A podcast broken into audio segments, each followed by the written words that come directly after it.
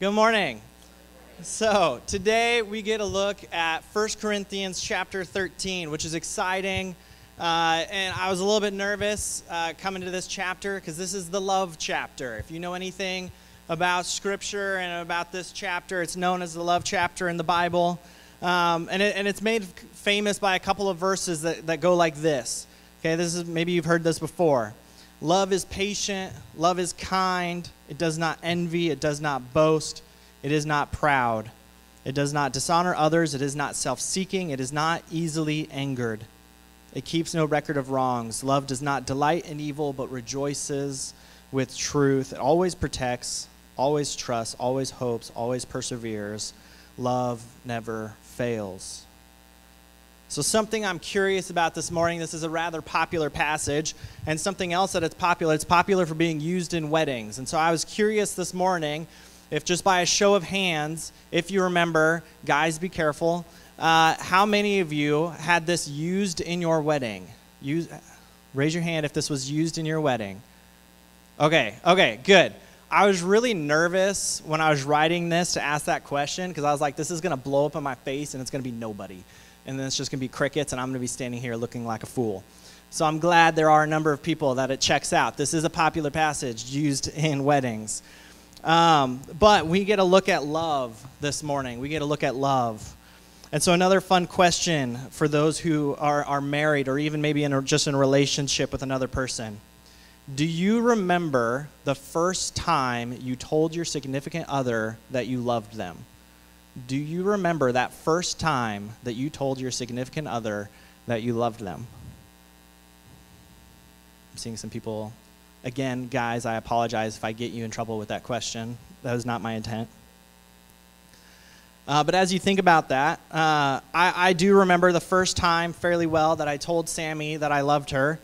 Uh, it was almost six years ago now. Uh, we were both in college uh, I had come down with this nasty cold. I had come down with this nasty cold. Now, being a guy in college, I wasn't the most prepared for this to happen. Um, you know, I, I, didn't have any medicine, uh, and I had a, high fever, and so I wasn't going to drive myself anywhere. Um, and then, on top of all of that, uh, the, the only liquid intake that I had probably had for a week was pop, um, naturally. And so, you know, like I'm not in the healthiest of states at this point. Um, I, had become dehydrated uh, and started to hyperventilate. Uh, I don't know if you've ever hyperventilated before. I had not previous to this moment. It's a weird feeling. It's an extremely weird feeling.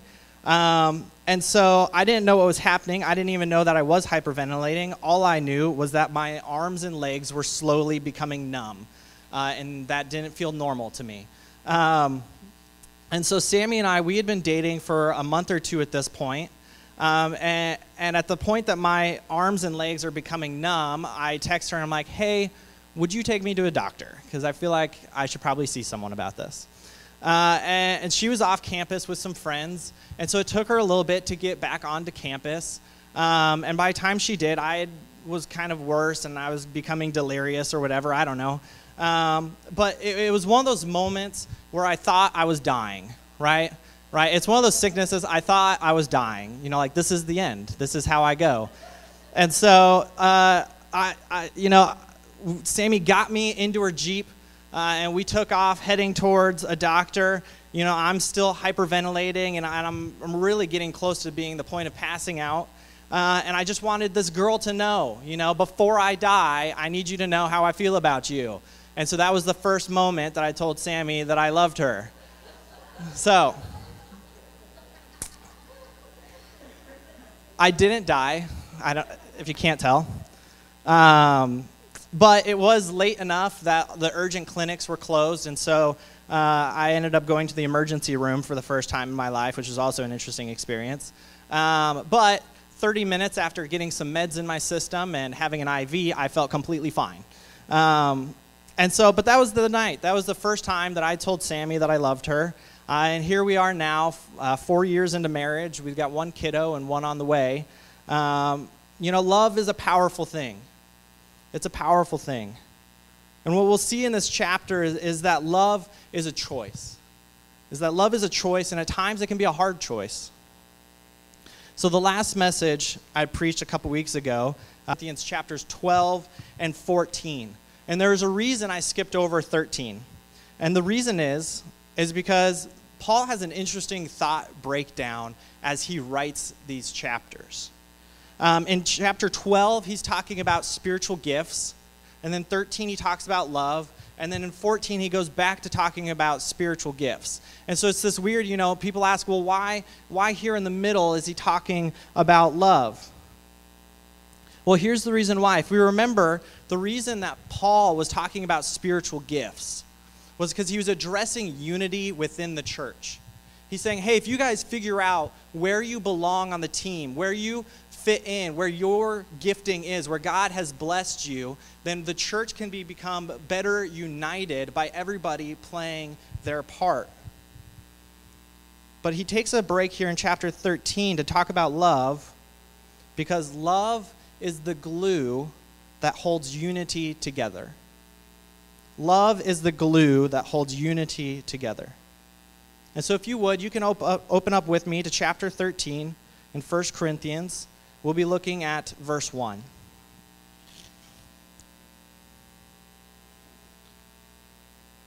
So, there in, in verse 1, it starts and it says,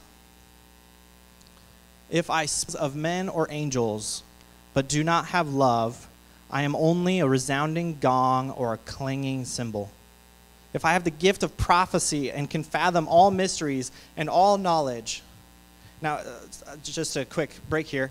Um, something to remember that, right, this is the context of spiritual gifts.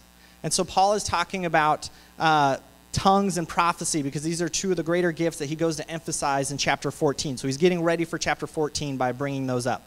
But he says, If I have the gift of prophecy and can fathom all mysteries and all knowledge, and if I have faith that can move mountains, but do not have love, I am nothing.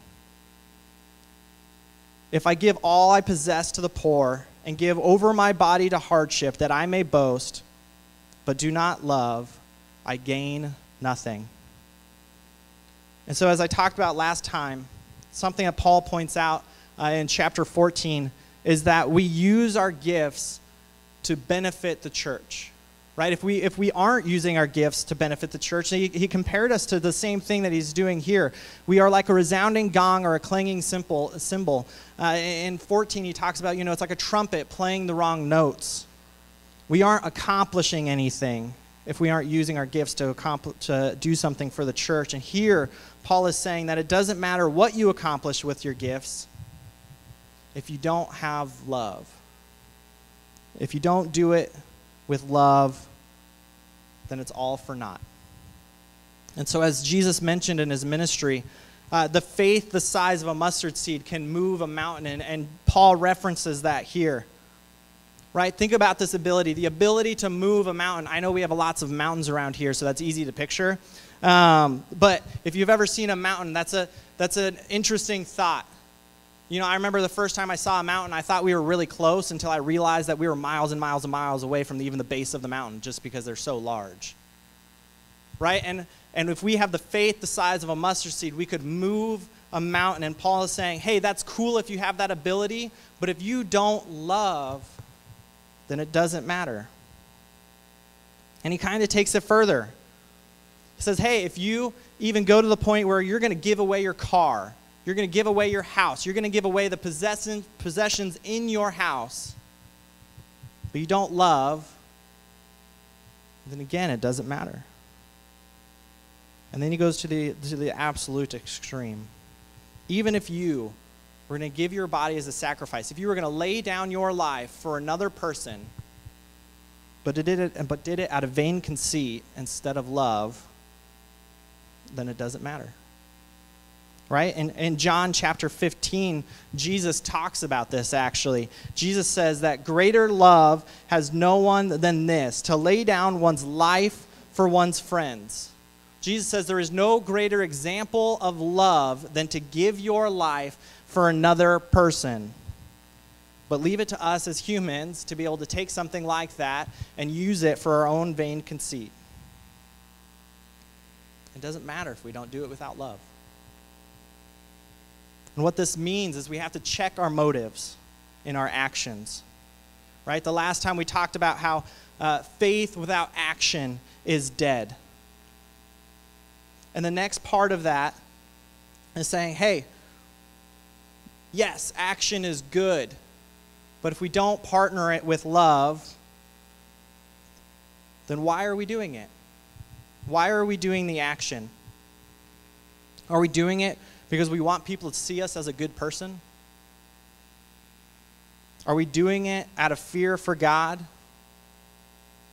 Are, are we doing it because we want to be able to boast about the great things that we've done? Right? Why are we doing the things that we do? Because if they aren't being done out of love, then we need to take a deep look inside of ourselves to see why. It is through our love that our actions become genuine. It is through our love that our actions become genuine. And we know this because this isn't just a rule that applies to ourselves, right? This is how God lives out his life. In 1 John chapter 4, verses 7 through 8, it says, Dear friends, let us love one another, for love comes from God.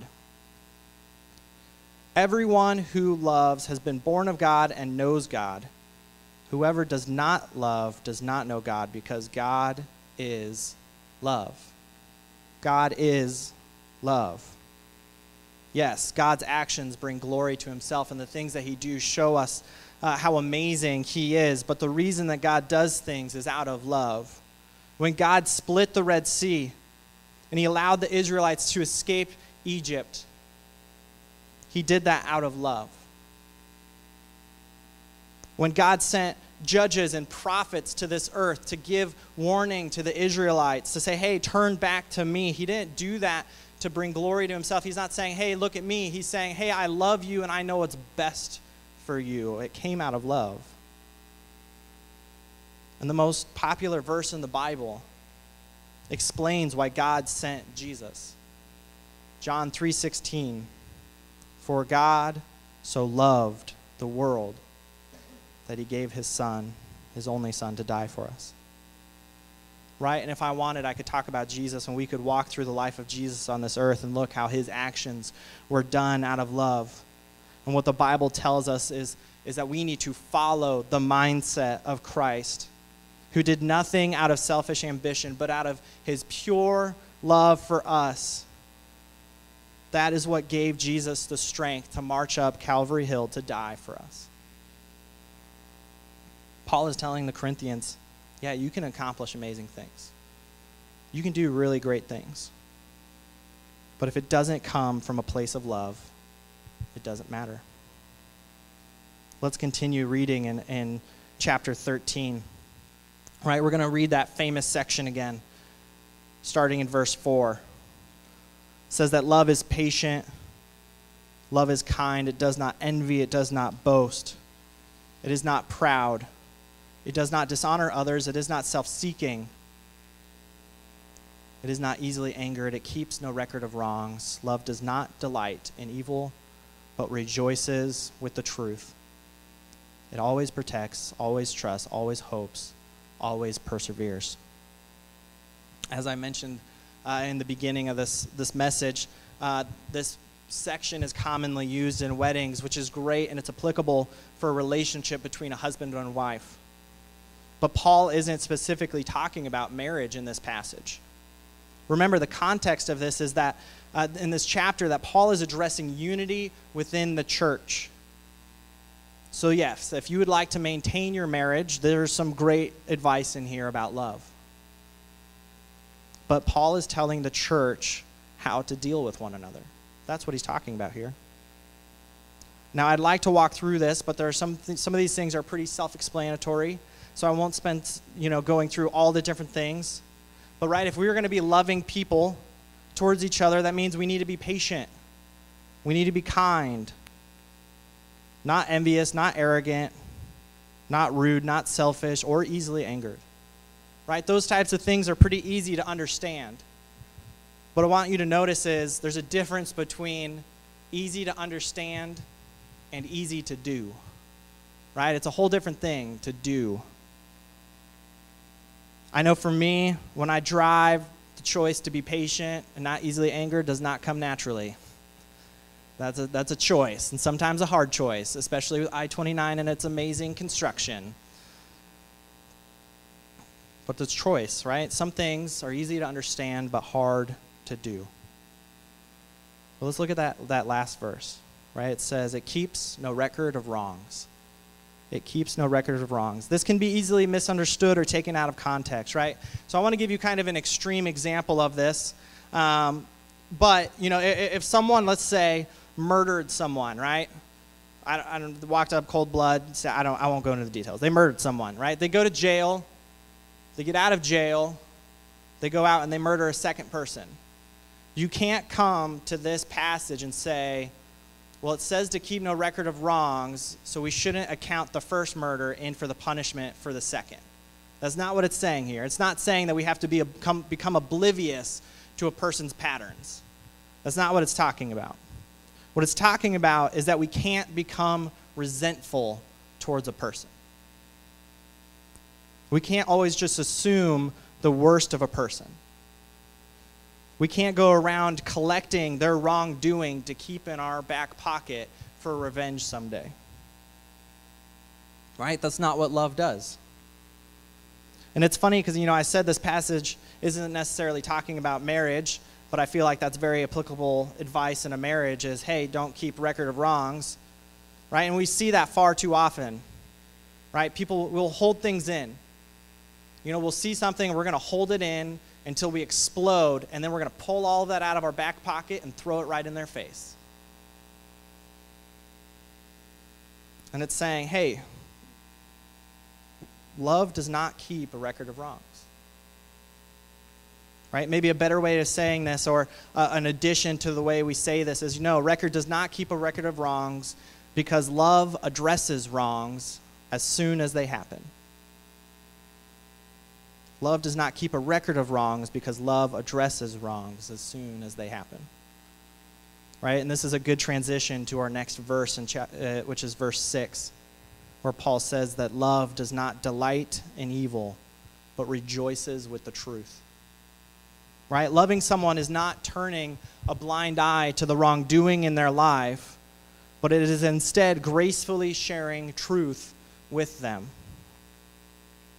And maybe a key to understanding this, right? Because something that we have to do, and sometimes the thing that we forget to do, is before we go and we are able to love others, we need to be able to love ourselves and to do that well. And so maybe a key to understanding this is that, that it goes for ourselves too. Right? Jesus talks about, you know, take the plank out of your own eye before you point out the speck in your brother or sister's. Right? Maybe sometimes the best way to love other people is to begin by loving ourselves and to look at the faults that we have in our own life and to seek truth. Say, hey, I recognize this, and I want to seek out truth so that I can be a better person and I can love people better. And the last few things of this section love protects.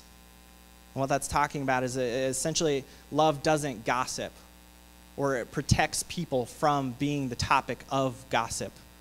You know, maybe, maybe we're not participating in gossip, but we're not protecting other people from being talked about in gossip. Love trusts. What that's talking about is, you know, again, that, that we don't think the worst of a person.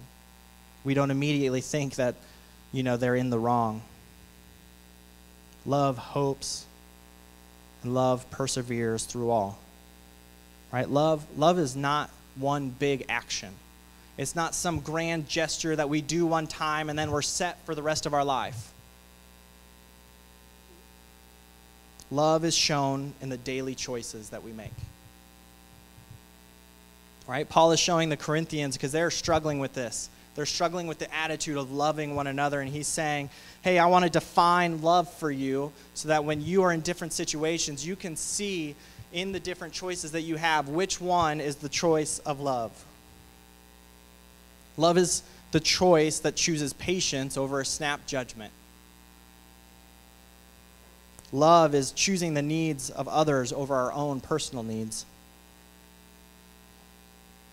Love is choosing to go straight to the person you have an issue with.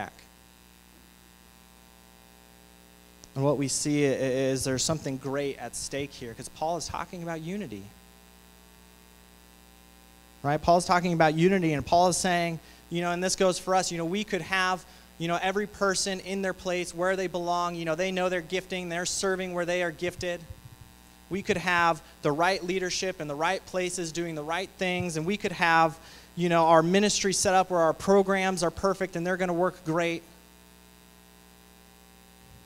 But if we don't choose to add love to that, it won't matter.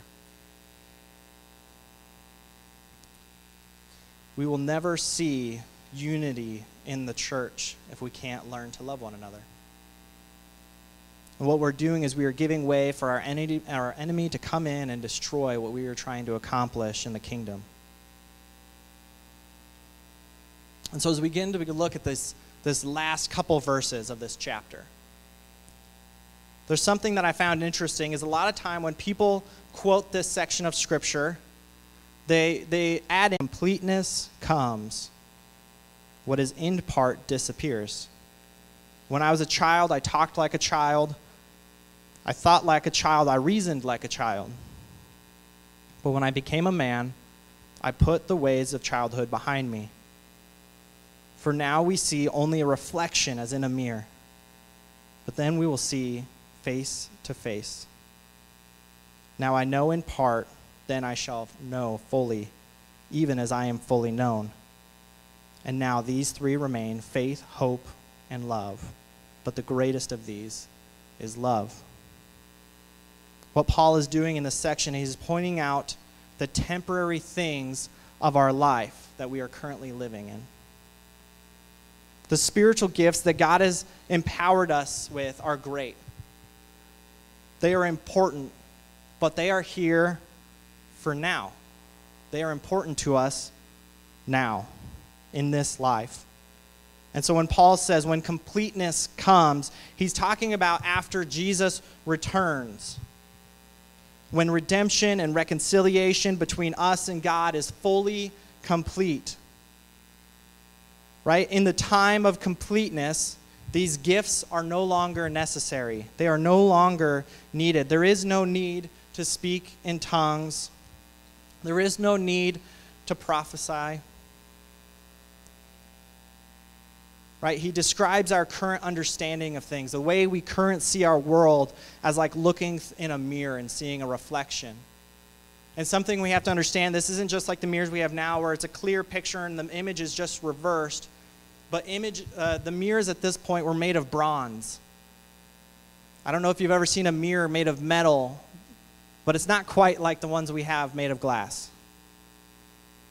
You know, you might have imperfections in the metal. The quality of the image might be a little bit hazier. Right? He's saying this is this type of a mirror is our current understanding of the world around us compared to when someday we will join God in completeness and we won't have to look through a mirror, but we will be able to see it face to face. And it's because of this partial understanding of what we are looking at that we as humans have this desire to cling to things that are partial. I'm one of the weird people who really loves the book of Ecclesiastes. You should read it, it's a great book in the Bible. Um, but a lot of people find it depressing because King Solomon, who wrote it, is just talking about how everything is meaningless. But he's talking about partial things. He's talking about partial things like amassing possessions, partial things like power and authority, like accolades. He's saying those are partial. They're not a part of the complete. They're not things that will carry over with us into eternity. And Paul is trying to show the Corinthians yes, spiritual gifts are amazing but they are part of the partial, not of the complete. In fact, Paul is saying that there's only one thing in our entire life that is eternal. That there is only one thing that we will take with us from now into eternity. And that's love. It's love. Love will be the only thing that carries over into eternity. And this makes sense because the only thing that is currently eternal, the only thing that we know to be eternal, is our God. And our God is love. And so as we get into this last verse, there's some interesting things happening here. It says, And now these three remain faith, hope, and love, but the greatest of these is love. Right? If we were to break down the three pillars of a Christian life, like, hey, if you need to have three things right now in your life as a Christian, you should have faith, you should have hope, and you should have love. It is through our faith in Jesus Christ as Savior that we received grace. It is because of our hope of Jesus' return and a life eternal with Him that it gives us the strength to go through the hardships that we endure on this earth. And as we've talked about all morning, it is through love that we know God and show who God is to others. And throughout all these last verses, Paul is comparing things that are temporary with things that are eternal. And he's doing that here in this last verse as well. Paul is saying right now that the most important thing in our life as Christians are faith, hope, and love. But only one of these things bridges the gap between the partial and the complete. Even in comparison to faith and hope, love is still the only eternal aspect of our lives. When I started to study that, and I, you know, I, that was really hard for me to hear. That was hard for me to read it. How can faith and hope, two things that we talk about the most in the church, not be eternal? And then I remembered a verse out of Hebrews, chapter 11, verse 1. It says, Now faith is confidence in what we hope for, and assurance about what we do not see.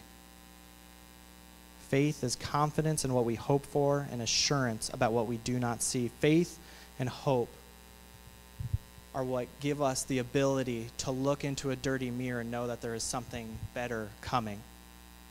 They are amazing tools for us here and now, but someday we won't have to look through a mirror, but we will get to see that image face to face. And in that moment, our faith is fulfilled. Our faith is fulfilled the day that Jesus comes for those who trusted him. We won't need faith because we will have Jesus. We will be with him. Our hope is fulfilled when we step into eternity, leaving all of our troubles of this earth behind us. We won't need hope because there's nothing more better, more better, better to hope for. There's nothing better to hope for when we're in eternity with God. faith and hope are part of the partial. But as, Paul, as Paul talks about unity, he says that love is the utmost importance because love is what's eternal. The relationships that we have with the people in this room, if you want to look around, you can. They're not temporary. They're not temporary relationships. We can ignore people we can move away from people. We can even try to die to get away from people. But our relationships with other Christians are eternal. We might as well start now to try to love each other. If we want our church to succeed, then we have to know what's most important. The spiritual gifts that God has given us are amazing and extremely useful, but they only mattered if partnered with love. we need to be constantly evaluating our motives to make sure that they aren't empty of love. Right? Love isn't just some big action, it's not just a one and done type thing. Love is seen in the small daily choices that we make. It's seen when we decide to be humble in different situations. It's seen when we decide to protect people from being the topic of gossip. It's seen when we don't hold grudges or seek revenge towards other people. Love is the glue that holds unity together in the church. Not just now, but for all eternity. So I don't know if that excites you or worries you that you have to spend the rest of eternity with the people that are sitting around you. I'm not quite sure how you feel about that. But it's true. We should show the world that our love for each other is not partial. It's not something that we expect to end. It's something that we expect to take with us into all eternity. That our relationships are not something that we can run away from or avoid, but as people intertwined forever, we are making a constant effort to choose love. Because as Jesus says in the book of John, the world will know that we are his disciples by our love for one another. Look around this room this morning. Get used to these faces. And in the daily chaos of life, let us show the world who we are by choosing love. Will you pray with me? Dear God, you are amazing. I thank you so much for what you've done for us. I thank you for who you are, that you are love that the things that you do are done with love for us. And that the Bible is an example of that. We can walk through the different events and see your love for us and the way that you pursue us. We can see your love in the greatest example that you've shown us in, in sending your Son to die for us. And help us, give us the strength to have his mindset, to have the mindset of Jesus in our life, that we choose love over selfish ambition.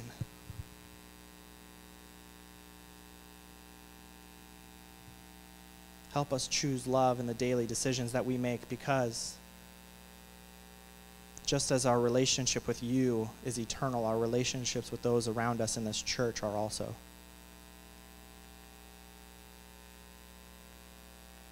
Help us live that way so that the world through us can see who you are and to see your love. It's in Jesus' name that I pray. Amen.